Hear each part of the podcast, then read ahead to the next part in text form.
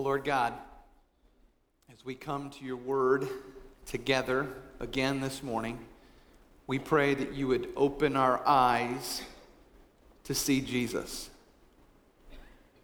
To see Jesus in his glorious majesty and to see him in his compassionate touch. Lord, give us eyes to see Jesus for who he really is. Help us to see his mercy and his compassion, his glory and his power. And help us to respond rightly to who he is and what he's done. We pray that you do this by the power of your Holy Spirit and change us so that we would go forward from this place more eager servants and ambassadors for him. We pray these things in Jesus' name. Amen. He has done everything well. Jesus has done everything well. That'd be a good summary of our sermon series from the Gospel of Mark called Simply Jesus thus far. He has done everything well. You remember some of the stories? Truly, he's done everything well. And that has been the exclamation of the people, especially last week in Mark chapter 7, when the crowds said, He has done everything well. He even makes the deaf hear and the mute speak. Pastor Don walked us through the end of Mark chapter 7, where Jesus miraculously healed a person who couldn't hear and couldn't speak. He has done everything well. And the Gospel of Mark continues with more miraculous work of Jesus, more evidence of him doing everything well. In Mark chapter 8, we see Jesus performing another miraculous feeding. Remember back in Mark 6 when he fed 5,000? Here in Mark 8, you'll see him feeding 4,000 plus men, or sorry, that's just men, plus women and children. Jesus has done everything well. We're not going to take the time to look at the feeding of the 4,000 today because it's so similar to the feeding of the 5,000. There are crowds of hungry people. The food available was scarce. And yet Jesus took a small number of loaves and fish and he multiplied them miraculously. And the people ate, and not only did they eat, they were satisfied. They were full. And not only were they satisfied and full, there were leftovers. People were taking home doggy bags of the food that Jesus had multiplied. Jesus has done everything well. And yet, there's a problem. After the feeding of the 4,000, Jesus is concerned because his disciples, the people who have been following him most closely, still are struggling to see Jesus for who he really is. Jesus is concerned, in fact, that they have been infected or that they might be infected by the leaven or the yeast of the Pharisees. That's Jesus' way of speaking about the Pharisees who had a spirit of unrepentant disbelief. And he's concerned that his disciples, the people who've been following him most closely in his earthly ministry, might be falling into that trap of unrepentant disbelief. In fact, Jesus is so concerned that at the end of Mark chapter 8, Jesus has some firm questions for his closest followers. He says to them in Mark 8 17, Do you still not understand? Do you still not see or understand? Are your hearts hardened? Do you have eyes but fail to see and ears but fail to hear. Think about that for a second. What an indictment to have been following Jesus zealously, excitedly, and to have Jesus pull you aside and say, But do you still not get it? Are you still spiritually blind? Do you see me for who I really am? This is the question Jesus asks his disciples, not his enemies. The people who are there, eyewitnesses, sitting in the front row, so to speak. And he asks them, Can you see me? Do you know who I really am? So, in an effort to illustrate this point about their spiritual blindness, Jesus has an encounter in Mark chapter 8 with a blind man. It's an affectionate encounter where Jesus steps into the life of a man who can't see physically in order to teach his disciples something about their own spiritual blindness. This healing, this miracle that we're about to see, is a picture, it's a metaphor, it's a parable meant to help us understand our own spiritual blindness, meant to help us answer the question of whether or not we see Jesus for who he really is. So let's see Jesus with the disciples in Mark 8, verses 22 to 26. They came to Bethsaida, and some people brought a blind man and begged Jesus to touch him. He took the blind man by the hand and led him outside the village. When he had spit on the man's eyes and put his hands on him, Jesus asked, Do you see anything? He looked up and said, I see people. They look like trees walking around. Once more, Jesus put his hands on the man's eyes. Then his eyes were opened. His sight was restored, and he saw everything clearly.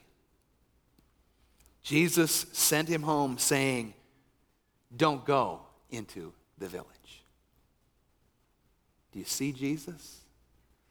Let's attempt to see him today. Bethsaida the setting of today's story is a village on the northeast side of the Sea of Galilee. You might say it's a border town, a border town between the predominantly Jewish culture on the western side of the lake and the predominantly Gentile culture on the eastern side of the lake. And according to the Gospel of Matthew, the people of Bethsaida had a reputation and it wasn't a good reputation. The people of Bethsaida were known as a people of unrepentant disbelief. Jesus spoke words of stern warning, maybe even warning the curse of God Himself in Matthew chapter 11. You don't need to turn there, but listen to Jesus. It says, Jesus began to denounce the cities in which most of his miracles had been performed because they did not repent. Woe to you, Chorazin! Woe to you, Bethsaida! If the miracles that were performed in you had been performed in Tyre and Sidon, those Gentile places, they would have repented long ago in sackcloth and ashes. But I tell you, it will be more bearable for Tyre and Sidon on the day of judgment than for you. Talk about an indictment. Bethsaida was warned by Jesus himself for their unrepentant ways, especially because they were eyewitnesses to many of Jesus' miracles. You remember, Jesus' ministry goes around the Sea of Galilee. And as a, a seaside town, there might have been members of that community who were present at the feeding of the 5,000. They were certainly within earshot of the many miracles that Jesus had done. And yet they were content to be amazed, maybe to be entertained by this great miracle worker, but it hadn't caused them to turn from their sinfulness. That's what repentant is, and believe in Jesus. He said to these disbelieving people of Bethsaida, Woe to you! Judgment is coming if you don't turn. So Jesus brings his spiritually blind disciples to this spiritually blind town in order to have an encounter with a physically blind man in an effort to help all of us, even us today, see Jesus more clearly. So, how does this passage, how does this true story about Jesus' affectionate encounter with the blind man, how does this give us a better picture of Jesus? Well, first of all, it shows us that Jesus is intensely personal. Jesus is intensely personal. Did you notice the way that Jesus intentionally took the blind man's hand in verse 22? Verse 23, excuse me. This exhibits that personal compassion and care that Jesus has for individuals.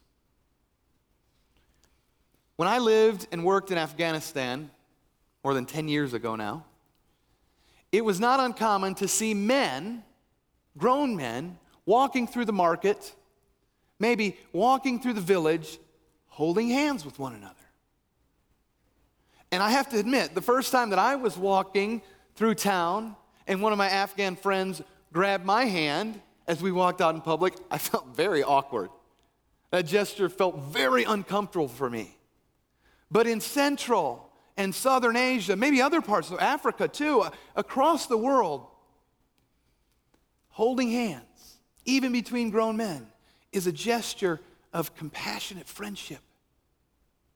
It's a gesture to say, I care about you. I befriend you. Jesus shows that sort of personal compassion for this man. And not only that, he's offered his hand in personal care. Remember, this man is blind. We have a number of visually impaired members of our congregation. Some of you are here right in this service. And I'm always touched when I see others in our congregation take the visually impaired by the hand and lead them around our building getting them to the things they need and the places they need to go as a gesture of personal, compassionate care. Jesus took that blind man by the hand and he led him across the bumpy terrain of northern Galilee. And not only did he lead him in town, the text says he led him outside the village. Think about how the terrain would have gotten bumpier, rockier, more precarious as they went outside the village. But Jesus was there to stabilize and to warn and guide and direct this man. Intensely personal, Jesus is. And did you notice that? That they went outside the village. I think this is another clue to help us understand that Jesus is intensely personal. Have you ever been to a big party? maybe dozens or hundreds of people there, and, and you scan the crowd and you see no one that you know. It's a very lonely feeling. And then, from across the room, you see a friend, someone who knows you, someone who recognizes you. And that friend, he or she pulls you aside, away from the chaos, outside of the crowd, and you converse. You have a real exchange, a real conversation, and suddenly you no longer feel like just a face in the crowd. You feel like a person again because someone who knew you took an interest in you. I suspect this blind man felt like a face in the crowd. He was disabled. And his particular disability, his blindness, would have been seen by many in that culture as a punishment from God. Perhaps they would have seen him as an especially bad sinner because he was blind. But Jesus takes him away from that disbelieving town of Bethsaida, outside the village, where he can have personal encounter. Jesus cares about individuals. You know, I wonder if we today can see that Jesus cares about us as individuals too. Are you personally convinced that Jesus loves you? That Jesus cares for you in the same way that he cared for this blind man in Bethsaida? As you saw from the video, we just finished a wonderful week of vacation Bible school. It was fantastic. Over 300 kids every day, over 150 adult and teen workers coming to serve children so that they might be submerged. Cue the music, kids who are here. You're singing that in your head. Submerged, right? Sing. You missed out. I'd sing it for you, but.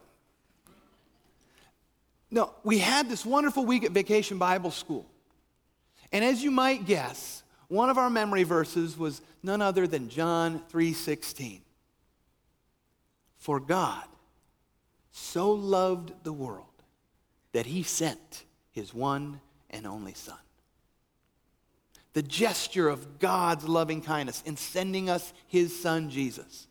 Now, when I was in vacation Bible school, when I was in Sunday school in Awana, I remember it was fairly common for the Bible teacher or the pastor to say, you need to personalize John 3:16. Yes, God loves the world, but you need to insert your name in that text to help you remember that you're a member of this world, a member, an individual in this world, an individual that God loves. And so I would say in my little head, For God so loved Benji. For God so loved Benji that he sent his one and only Son. Do you believe that Jesus is intensely personal enough that he loves you as an individual? in spite of who you are as a sinner, in spite of whatever disabilities you might have, Jesus loves individuals in an intensely personal way. One more thing that shows Jesus' intensely personal character is his method of healing. Just like the healing of the deaf and mute man last week, Jesus uses spit to heal this man. Now, we think that's so gross. To, to our modern mindset, this just seems sickening.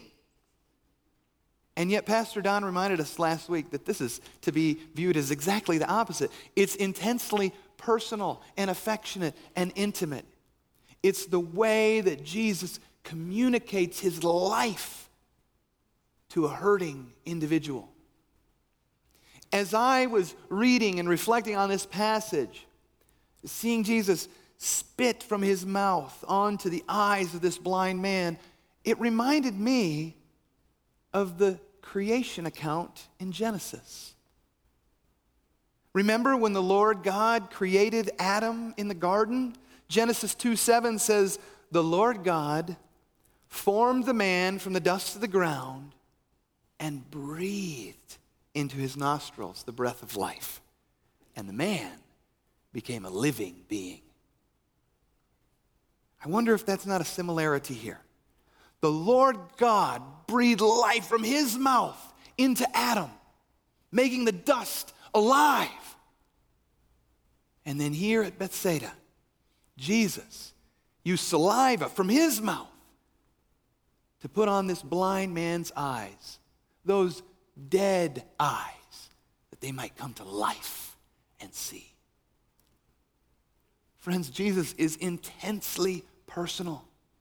He takes this man by the hand, he takes him outside of the village alone as an individual, and he gives life where there's only death. Jesus is intensely personal. This miracle also helps us see Jesus in the sense that he is patiently persistent. Jesus is patiently persistent with this gentleman. Probably the most commonly asked question about this miracle is why did Jesus perform this in two stages? What's the deal with that? Uh, did, did Jesus screw up the first time? Did he somehow need a do over? No. Jesus didn't need a do over. As Kent Hughes, pastor, puts it this way Jesus purposely performed a partial healing. He did not suffer an energy shortage. The act was premeditated. In other words, we need to remember that Jesus can and does perform miracles any way he wants because he's in charge and we're not. We shouldn't be surprised when we see Jesus performing miracles in any number of ways in the Gospels. Sometimes just speaking, sometimes touching, sometimes using spit. But that really doesn't help us answer the why question, does it? Why two stages? Well, let me attempt to explain. If we're really going to understand this two stage healing, we need to remember the context of the passage. I tell people when they read the Bible that Jesus is king and context is queen. Okay? Jesus is king, context is queen when you read the Bible. What I mean to say is the whole Bible really points to and comes to its climax in the person and work of Jesus. So, as you're reading the Bible, you ought to always be asking yourself, whether Old or New Testament, how does this point me more to Jesus and what God has done for us through Jesus? Jesus is King. But if we're really going to understand individual passages, we also have to keep context in mind. That is, the surrounding literature, the surrounding passages. So, context is queen. The context here, as I shared in the introduction, is that Jesus' disciples are spiritually blind. Their vision of Jesus, spiritually speaking, is fuzzy at best. To use the words of the partially healed blind man when Jesus asked, Do you see anything? The disciples look at Jesus and they might see Jesus like a tree walking around. In other words, they don't see him for who he truly is. They see him like someone with macular degeneration sees an individual. They see a shape, but they can't see all the distinguishing characteristics to identify the individual for who he or she really is. They're only partially seeing Jesus for who he is. And so, Jesus, he purposefully and patiently and persistently heals this man over two stages to help his disciples understand you haven't really seen me yet. You don't really understand and see me for who I really am. You might see in me an authoritative teacher, and I am. You might suspect that I'm a prophet, and I am. You might have witnessed my miraculous powers, and I have performed them. But that's not my whole identity. These disciples see Jesus as a fuzzy image, like a tree walking around. But Jesus doesn't quit. Jesus is patient and persistent. And even as he touched that man a second time on the eyes, He's touching his disciples over and over through the Gospel of Mark. He's giving them more and more material to help them see who he really is. Another teaching, another healing, another exorcism, another storm calming. Over and over again, Jesus patiently, sometimes even firmly, but persistently giving them glimpses of who he really is. One pastor scholar puts it this way Jesus' miracles were more than events of healing, they were parables of spiritual reality. Meaning that Jesus heals people physically to help us understand that we need to be healed spiritually. There's something for us to learn here. Because as we gather here today, a relatively diverse group of people, we're all on a different place on what I'm going to call the spiritual sight spectrum, the spiritual sight continuum. Some of you are here today and you see Jesus like the Pharisees or the people of Bethsaida, which is to say, you don't see your need for Jesus in the first place. You feel like you're living a respectable life, and you feel like you can do it on your own. And so you are independently unrepentant. You don't need Jesus. If that's you today, I would urge you to consider those words of Jesus that I read earlier. Woe to you. You cannot, you must not do it on your own. You need to turn from sin and trust Jesus because if you do not, there is an eternal judgment coming. Some of you are here today and you have never seen Jesus before. Maybe you're young and you just haven't had the opportunity to know him. Maybe a friend has brought you here and you've spent your whole life to this point, but you've never really heard anything about Jesus. Can I just say, I am glad that you're here. I am hopeful that non Christian people would be coming to South Church Sunday by Sunday because we want to help you see Jesus. We want to help you see Jesus for who he really is, not what the History Channel says or what some folk tale told you. We want to help you see Jesus. In the worship folder today, on that little connection card, on the back side, there's always an opportunity to RSVP to a course that we have here at South called Christianity Explored. It's a study of the Gospel of Mark that we've been preaching through. It attempts to answer the questions who is Jesus? Uh, why did he come? And what does it mean to follow him? And it's a little early because we're starting up again in September. But consider RSVPing today. If you haven't seen Jesus, if you don't know what it really means to be a Christian, please join us. We'd love to have you. Some of you are here today and you have seen Jesus, but you're like the disciples. You've seen Jesus and you like Jesus. His teaching is appealing. You're really inspired by his miracles. And you have a, a, a certain sense of respect for him as a model martyr. But you haven't really understood who Jesus truly is. You're comfortable to come and go to church here and there. You're comfortable to pop in when convenient. But you haven't really seen Jesus as the only Lord who saves. You haven't given your whole life to Jesus. You've been around Christianity, you've been around Jesus, but you haven't really been changed by him. I'm convinced that there are a large number of people in this category at places like South Church. Uh, that there are people in this room who like Jesus, but don't really see Jesus for who he truly is, the only Lord who saves. The only right response to Jesus is to turn from sin and trust him with your whole life. No turning back. And thank God that some of us this morning see Jesus rightly. We see him and we've come to know him as the only Lord who saves. And this is good. It's all by God's grace.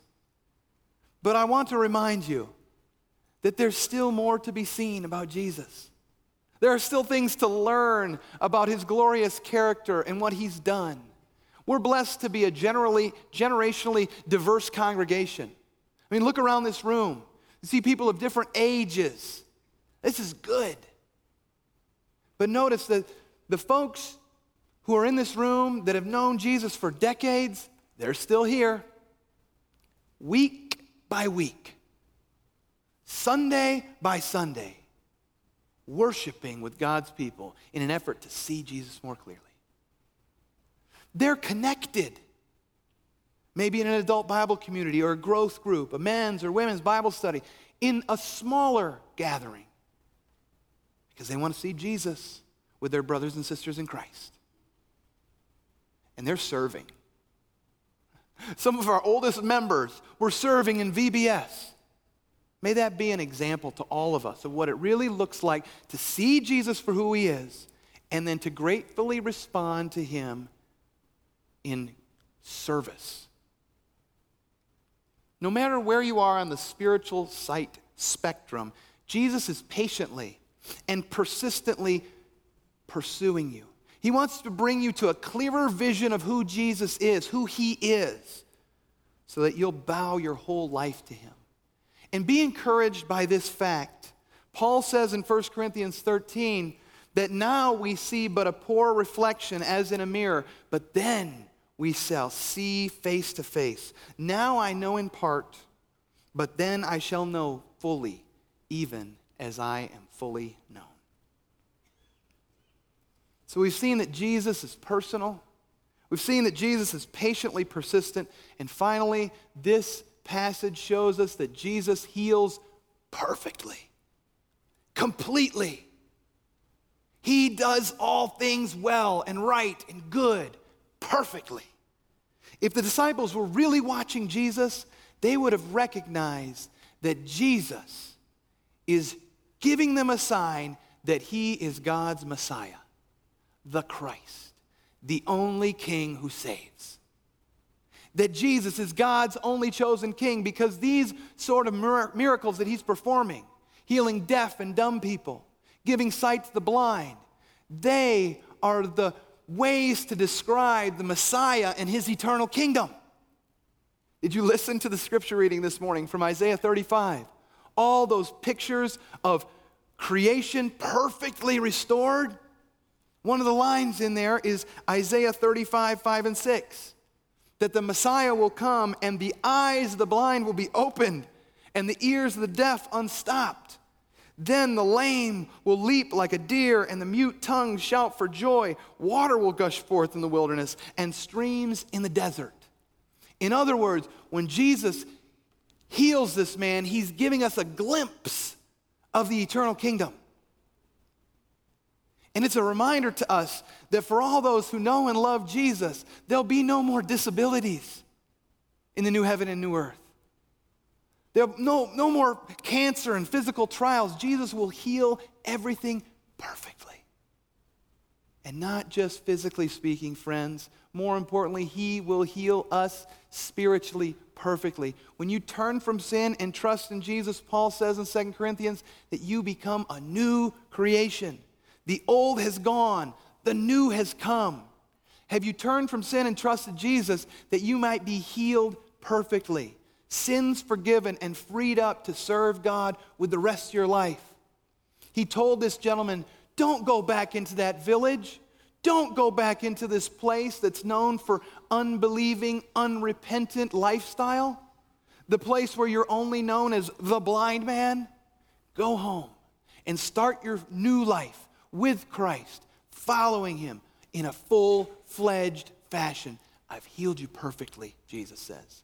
Don't go back to your old way of life. You're a new creation in Christ. We all, we all need to be healed by King Jesus. We need more than his compassionate physical touch. We need to trust Jesus by faith. We need to recognize that he is the only king who saves. If you're a Christian here today, you might take a cue from the friends at the beginning of the passage, verse 22. They begged Jesus to touch their friend because they knew that Jesus had the power to heal. Are you in the habit, as a Christian, of praying for your non Christian friends?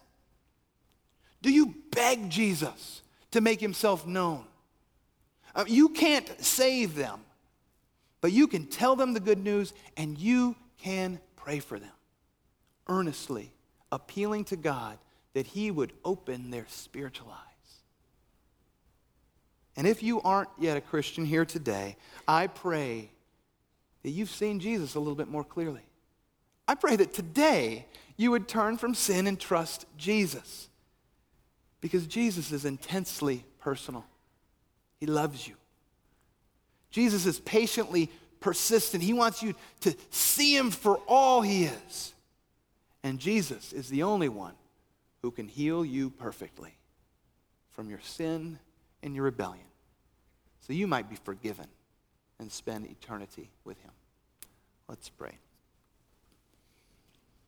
Lord God, we're thankful that here in the pages of Scripture, you've given us a glorious picture yet again of your Son, Jesus. Now I pray that we would just have eyes to see him and that he would truly be the number one priority in our life. That we would give our ultimate allegiance to Jesus. I pray this for myself, and I pray this for everyone gathered here today. Lord God, thank you for your Son and for the perfect healing that he brings. In his name I pray. Amen.